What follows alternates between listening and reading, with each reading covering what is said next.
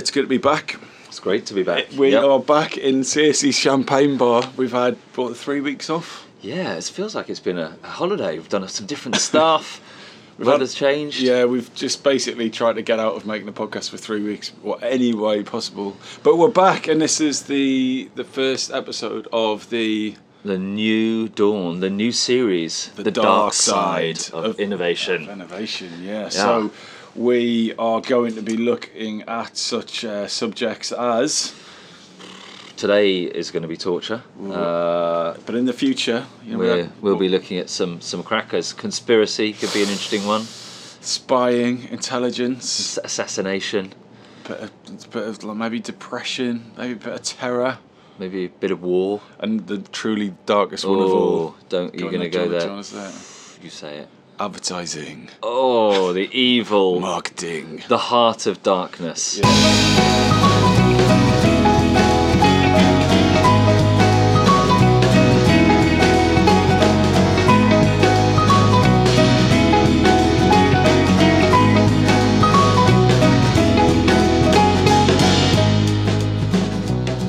Today we are going to be talking about torture. We are. It's a fascinating subject and one that reminds me of a, a family story, actually, Tom. Family story. Yeah, so my grandparents were based in Malaya during the Second World War and they met loads of interesting people.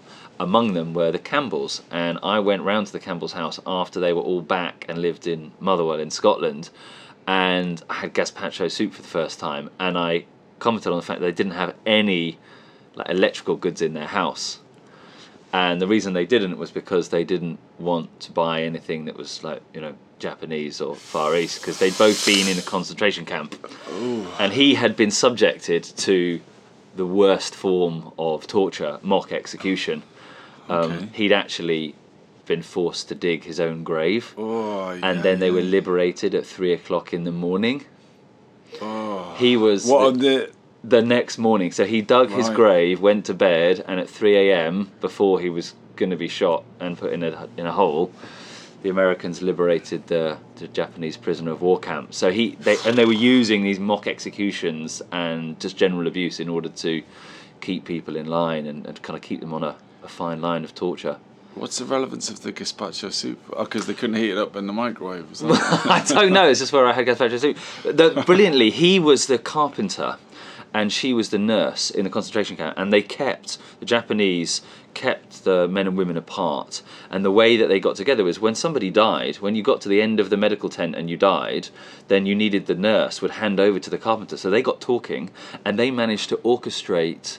Um, men wives and husbands to put the bins out together at the same time so they could snatch a couple of minutes together so they would they would get these groups together and then after the war these two the nurse and the carpenter they got married moved, went, back to Scotland and refused to have any Japanese products whatsoever I can't believe you managed to somehow wedge in romanticism into the torture episode within two minutes. I've got a personal story. Uh, I I got in a taxi uh, from Paddington yesterday, and I said, "Excuse me, mate, can you turn the music down?" And the guy said, "Did I pick you up on Saturday night?" And I was out. I had a bit of a big one on Saturday Alright. night with some mates, and I was like, uh, "What Oxford Circus? About three a.m." He's like, "Yeah." I was like, "Oh God, I'm really, I'm really sorry. I don't know what I said. What was I talking about?" He said.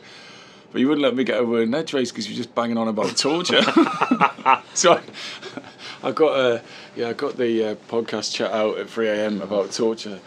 you know Um, what, you know what we'd be saying next to be like oh you know I had that Tom Ollerton in the back of my car Have you heard the Shut up about torture Oh, I'm so embarrassed. Looking back at the, the history of torture, I, I think the most amusing one I found was uh, the shame flute, which was uh, give, it was like a really heavy, like sort of saxophone type thing that uh, a bad musician was forced to wear Okay. around their neck as a, Right, as a yeah. torture for being rubbish at music. Was the shame flute.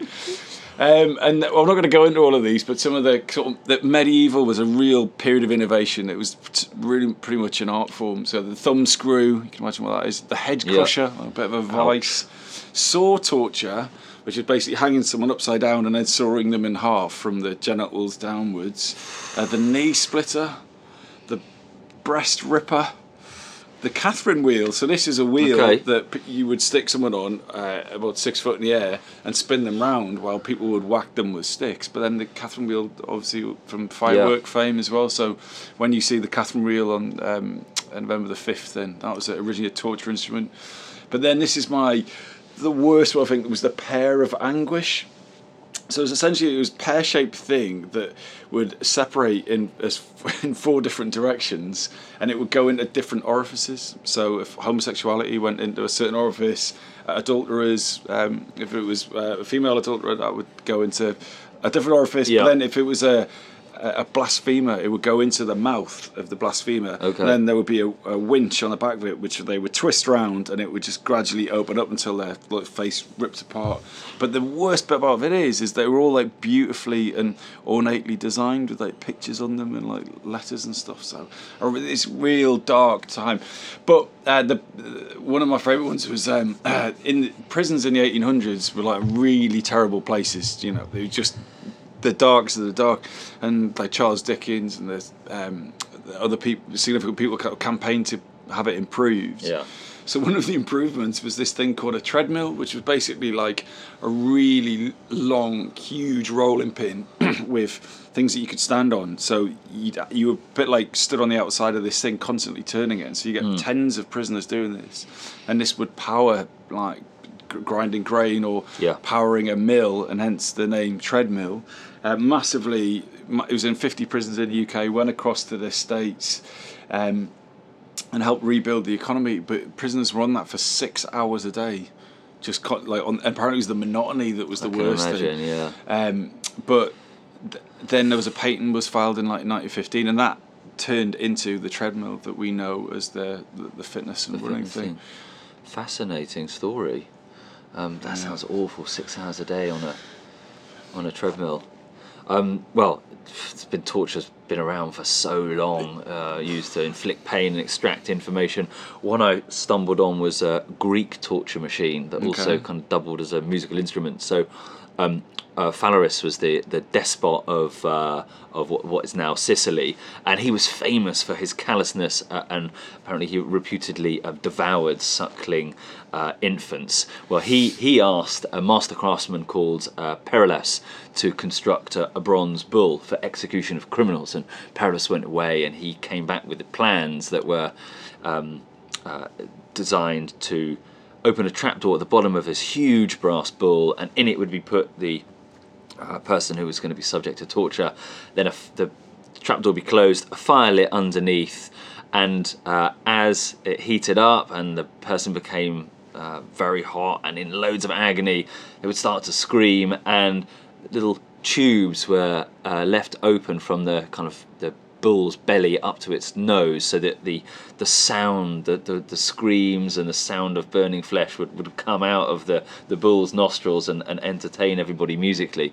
So a pretty sick contraption and uh, Perillus thought he'd, he'd come up with something brilliant here um, but Phalaris the guy who'd briefed him was so disgusted with his, his this vile contraption I think actually he was a little bit jealous that the master craftsman had been uh, even more callous than him and so uh, Perillus was put in the bull uh, he, he was put inside his own contraption, heated up. He didn't actually die in there. They pulled him out at the last minute and then threw him off a cliff.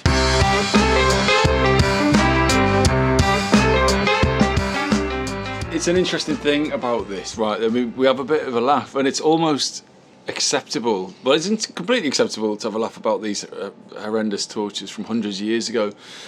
And there's this theory that tragedy plus time equals comedy. So there's some things, if if something happened in the last year or 10 years or even 100 years, it, it doesn't feel right to laugh about it. That's what a lot of comedians do. But, um, the, well, my point is that this isn't something we should really be like laughing about, you know, because it is quite a serious business. Well, quite a serious business, horrendously serious business, as we'll discuss.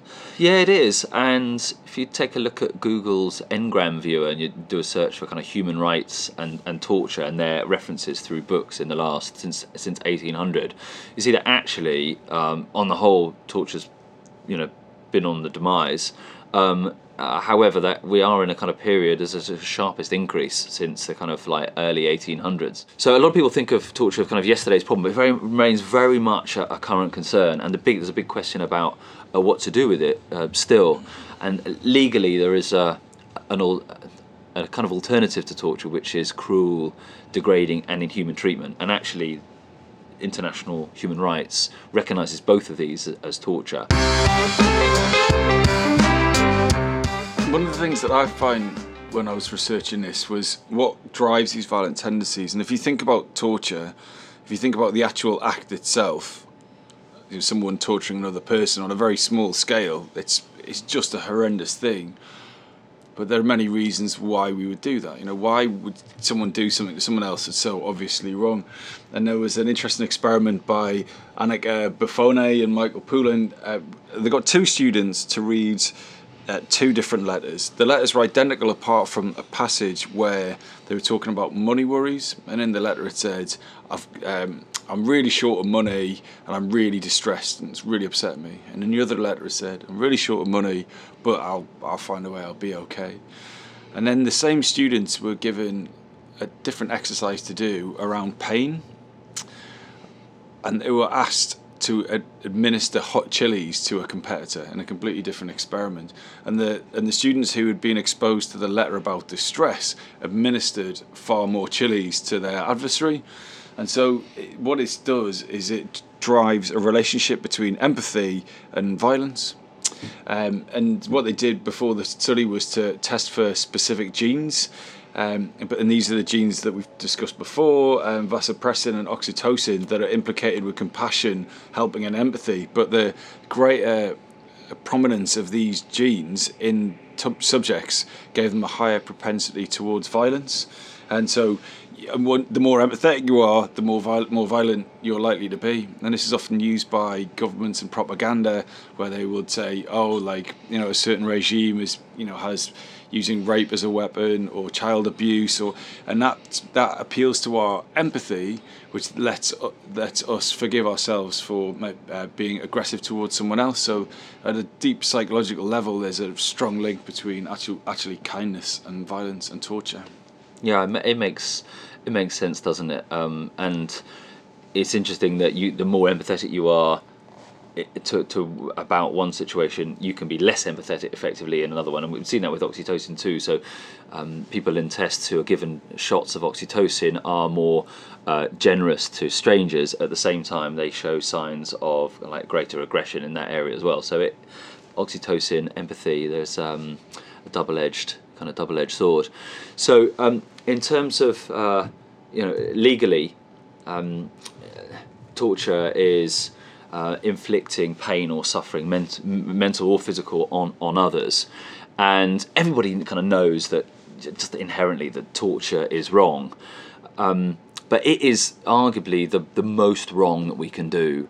Um, you know, international human rights, the Geneva Convention that protects you know soldiers in times of war. Both of these outlaw um, torture, and its prohib- prohibition is is absolute. There are no exceptions uh, and and yet all of the countries who uh, uh, you know many of the countries who are signed up to Geneva Convention, International Human Rights, you know, claim that they don't torture, and and yet they do. And the way that they can get around that is through kind of legal obfuscation.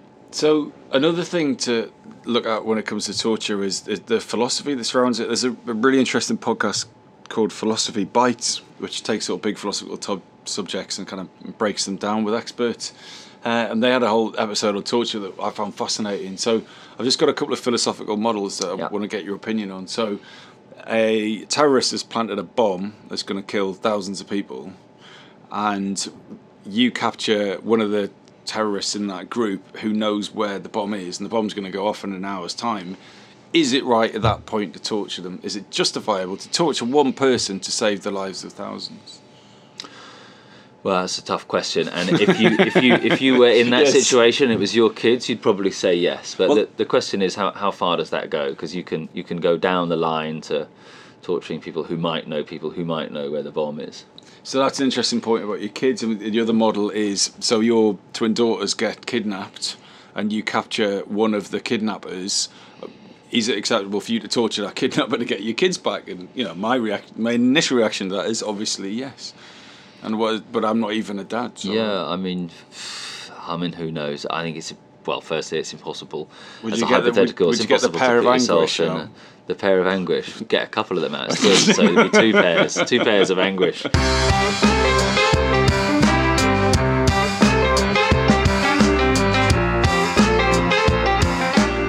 there was a, a really interesting experiment.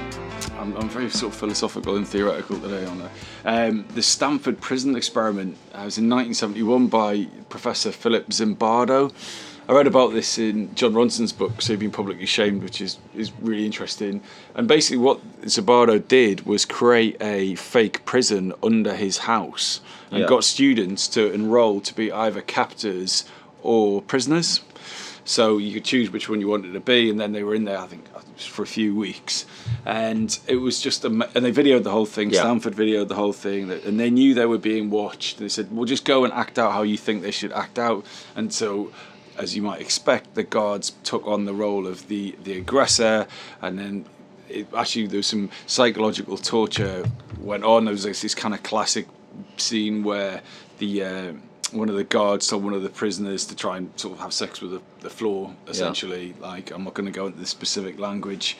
And then uh, Jon Ronson actually uh, tracked this guy down and said, you know, like, you trying to work out this guy who was like a weirdo or a psycho. And he said, look, what I was just trying to do was just trying to please the guy who ran the experiment. He's, Yeah. he, he wanted me to play the part of a guard, so I played the part of a guard. And so, if he was prepared to do that in a kind of fictional environment, what if you replaced that professor with like a dictator or a tyrannical leader? Then torture, in my view, is unacceptable. But it's understandable that people do it when you start to look at the environmental and psychological factors that drive human behaviour. Yeah, I, you know, a fascinating study, and you know, sometimes it doesn't require all that much um, effort or persuasion to get people to slip into what is behavior that we've been doing for you know thousands of years especially because uh, modern pop culture suggests that like torture works we see all these shows on TV and in movies that you know if you need to get a piece of information out of somebody then you're going to torture them because that it works So I think we should leave it there for the first part of this episode. yep And we'll be posting the second half of this episode on torture in a couple of days. We'll catch up with you then.